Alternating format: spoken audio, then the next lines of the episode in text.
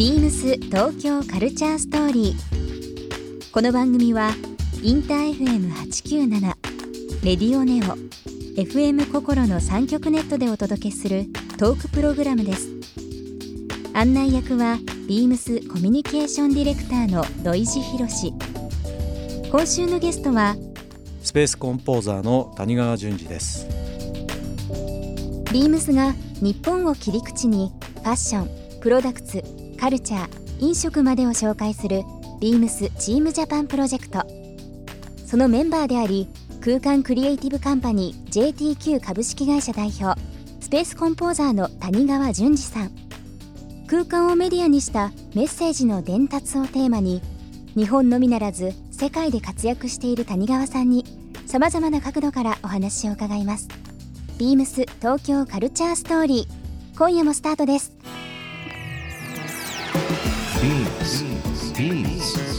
Beams. Beams. Tokyo Culture Story.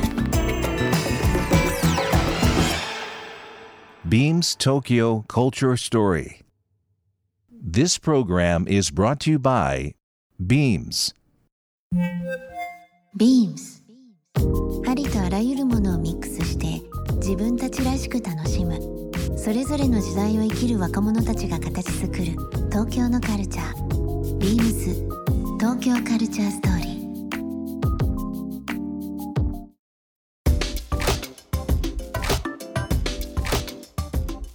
東京ってなんかそうディストネーションでありつつも、実は中継点なんじゃないかって思うところもあって、なんかそのやっぱり東京自体の面白さっていうのはもちろん東京の面白さもあるんだけどはい、その東京にいる僕らですら結局なんかその休日とか時間ができると東京から離れるわけじゃないですか。でそれは決して別にその東京がつまんないとか嫌いとかっていうことでもないんだけど多分東京以外のところにしかないもの。東京何でもあるんだけど何もないんじゃないか説もあって実はね。実は。そうだからその東京も東京と一括りにすると分かりにくくて、もっとこう狭いブロックに分けていった方が分かりやすかったりするじゃない、まあ、渋谷だったら渋谷。で渋谷と青山も隣だけど全然違うじゃない、ね、そこからまたこう表参道の方行くとまたちょっと違う気分があったりとか、で同じように例えばじゃあ虎ノ門とかもそうだし、まあ、ここ天王洲だけど天王洲っていうのもまたちょっと特殊な空気があるし、だからその街ごとにキャラクターが全然違って役割もね果たしてるそのなんていうのかなあの合唱団でいうところのポジションが違うそれぞれ違う全然違う音出してる気がするのね。でも全体でガッて歌った時にそれは東京っていう一つの楽曲になってるんであって、おのおのなんか持ち場が違う街がたくさん集まってて。東京もだからそういう意味ではね、まあ、カオスでありつつも一種の編集文化なんじゃないかなっていうのはちょっと思ったりもしてて、今編集って言葉ありましたけど、うん。やっぱり世界でもある意味もう模範というかすごくその東と東京あとはまあ城南エリア、まあ、いろんな新宿池袋それぞれありますけど最も編集されてるね。街だからすなようごいメディアな気もしますメディアシティですよね。うん。だからそのメディアであるとするならばじゃあ東京はどことつながってるのかうんみたいな、でそれがなんかディストネーションがもう一つさらに奥にあって。でそのなんかある種の奥行き？なんかそのレイヤー感とか多層性とか。シンプルなんだけど、実は奥にいっぱい連なってますよみたいな。そういうなんかある種こうなんとかな文化的な配置っていうか、はい。なんか構成の特徴がなんか日本には僕はあるんじゃないかなと思ってて、やっぱりその優れたものいいっていう評価をされるものっていうのはどの方向に進むにしてもやっぱりその奥行きを常にやっぱり最終的なそのなんかねうん。あのものの価値のね軸にやっぱ捉まえられてるところがあると思ってて、ね。その表層的なもんだけじゃなくてその奥にどんなどんなストーリーがあるかっていう部分をやっぱり紐解いた結果これはやっぱいいよねっていう話になってるものが食にしても、まあ、民芸や工芸にしてもみんなねなんかその奥行きの部分とか経年してきたその時間、うん。経年だけじゃなくて経年ってやっぱり時間だからうん。お金で買えない価値だし、100年かかってこうなりましたって言ったら新しく作ったらそうなるまでまた100年かかるわけで。そうだからその時間っていう価値はやっぱりすごく日本文化の中では大事な実はこうポジションを持ってるものなんじゃないかなと思うんですよね。変わることをもともと許容してるっていうか、例えば一つのメディアとして東京を考えた時に2020以降の方が面白いですね、うん。改めてですけど、うん。こんな街にしたい、ん。こんなことやったら面白いのにって多分本当に無数にあると思うんですけど、何かこうアイディア的なものってあったりします？今さっきあの一番あの初めの頃に話をしてたそのメディアアンビション東京っていうね、イベントがあるんだけど、六本木ヒルズで六本木ヒルズ中心に今13会場ぐらいでやってるんですけどね、はい。あれもともと実はその、えー僕らの周辺にいるそのテックアートとかやってる仲間たちと話をいろいろしてた時にねあのみんな海外ですごいいろんなプロジェクトで大型の作品とかを作ったりしてあのいろんなパフォーマンスを外で出してるんだけど日本の人たちに見てもらったことないよねっていう話が実は今から7年ぐらい前うん。にたまたま本当に普通になんかみんなで会って話してる時に全然なんかその記録はあるんだけど誰にも本物見せたことないよね、うん。これなんか見せたくないって話になって、一回みんなでなんかそういうの持ち寄って見てもらうかっていうので、それで始まったそれで始まったんですよ、うん。そう。まあ、それと同時にその僕もともとはコンベンションの仕事ずっとやってたので、まあ、そのコンベンションっていうそのまさにいろんな目的のために人を集める仕事なわけですけど、うん。集めて見ていただいて記憶に留めて帰ってもらう仕事なんだけど日本にねそのやっぱりこうさんの海外からその好感度な人たちが来るイベントっていうのがこれ極めてやっぱ少なくなってるなっていうのをなんかちょっと感じてて、はい。でそれは実際ミラノサローネっていうそのお化けのようなイベントがあるんですけどね。ミラノで毎年4月にある、であれに僕が仕事でこう何度も行ってた家時に具とか空間とかをこうね。まあ表現する世界最大の見本市ですよね。う。ん。で本当にその展示会場には、まあ、交渉ではもう本当に60万人近い人が集まるんだけどその中のかなり高い比率が実はメディア関係者だったりしてて、うん。その情報を発信するために伝えられる人たちがものすごい数来てる。だから満単位で来てるわけですよ、うん。伝える人が。うん。伝える人が満単位で来てるイベントって僕日本で見たことないんですよ万ですからね。なかなかないないない。一個もないと思う。なかなかないです。ないんですよ日本にはない。でもそういう人が来てないってことはうん。伝わってないってことなんですよ。うん。だからあの僕はやっている私はやっているっていう意味ではすごいみんなやってるんですよ。ただ伝わってますか伝わってませんかっていうのに翻訳をちょっとこう言語を切り替えた時にひょっとしたら伝わってないかもっていうことに多分どっかでなんか一回なんかなんとかな開き直らなきゃいけないっていうか、うんうん伝えるっていうのをもうちょっとちゃんと考えた取り組みをなんかやってみるべきなんじゃないかなっていう話にその話がちょっと進んだわけですよ。ハイテクって言葉があるじゃない？ど。はい。であれハイテクって、まあ、ある人教えてもらったのはその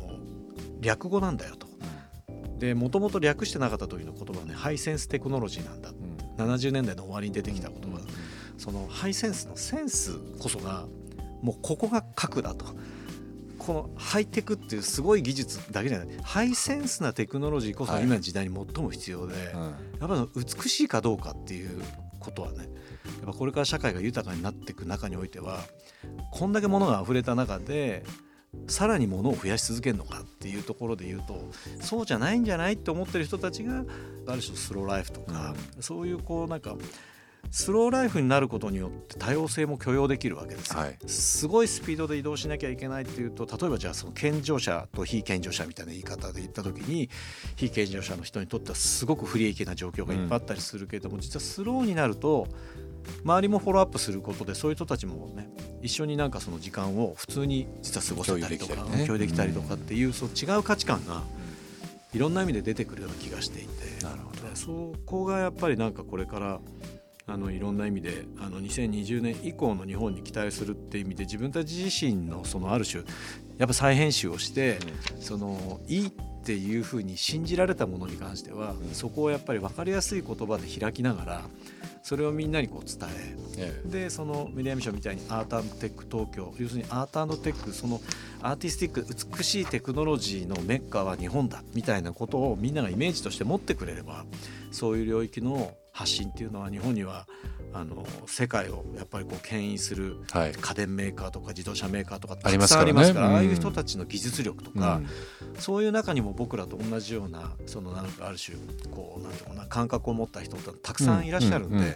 からみんながそういうところでね参加して、まあ、ある意味こう発展途上とか開発途中のものであっても、はい。こんなことをやろうと思ってるんだっていうビジョンを共有するようなことっていうのをやっていかないと、まあ、何も始まらないから。なるほどね。でサローネも今みたいになるまで50年かかってるわけですよ。だから、まあ、50年続ければその時まあ、僕は生きてないけどただそれが継承されていって続いてたらちょっと面白くなってるかもとかっていうのはちょっと思いながら。そういう意味でなんかこういい意味でなんかそういうあのまあ、規制の緩和っていうかその、ね、みんなで協力し合って、その今までできなかったことをやれるようなトライをね、まあ、してみるっていうことに、まあ、挑戦する時期でも、まあ、あるのかもしれないなとは思ってるんですよね。まさにビームス東京カルチャーストーリー。あのビームスでのお仕事も多々関わっていただいてますし、まあ、個人的にもすごく尊敬する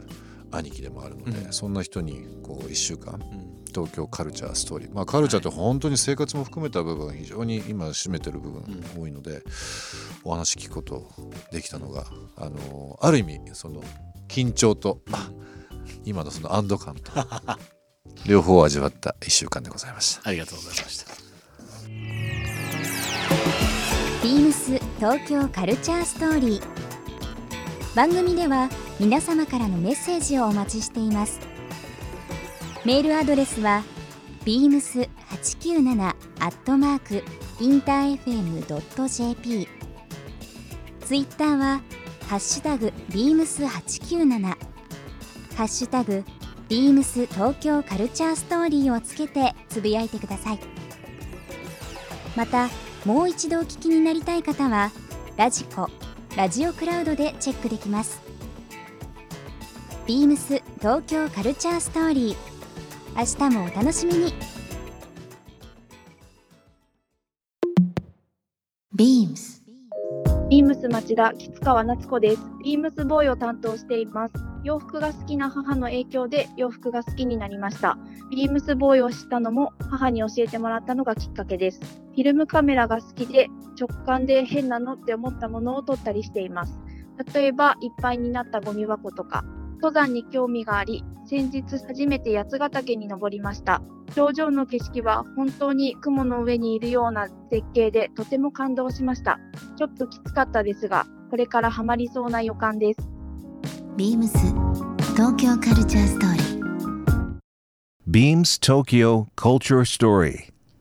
This program was brought to you by Beams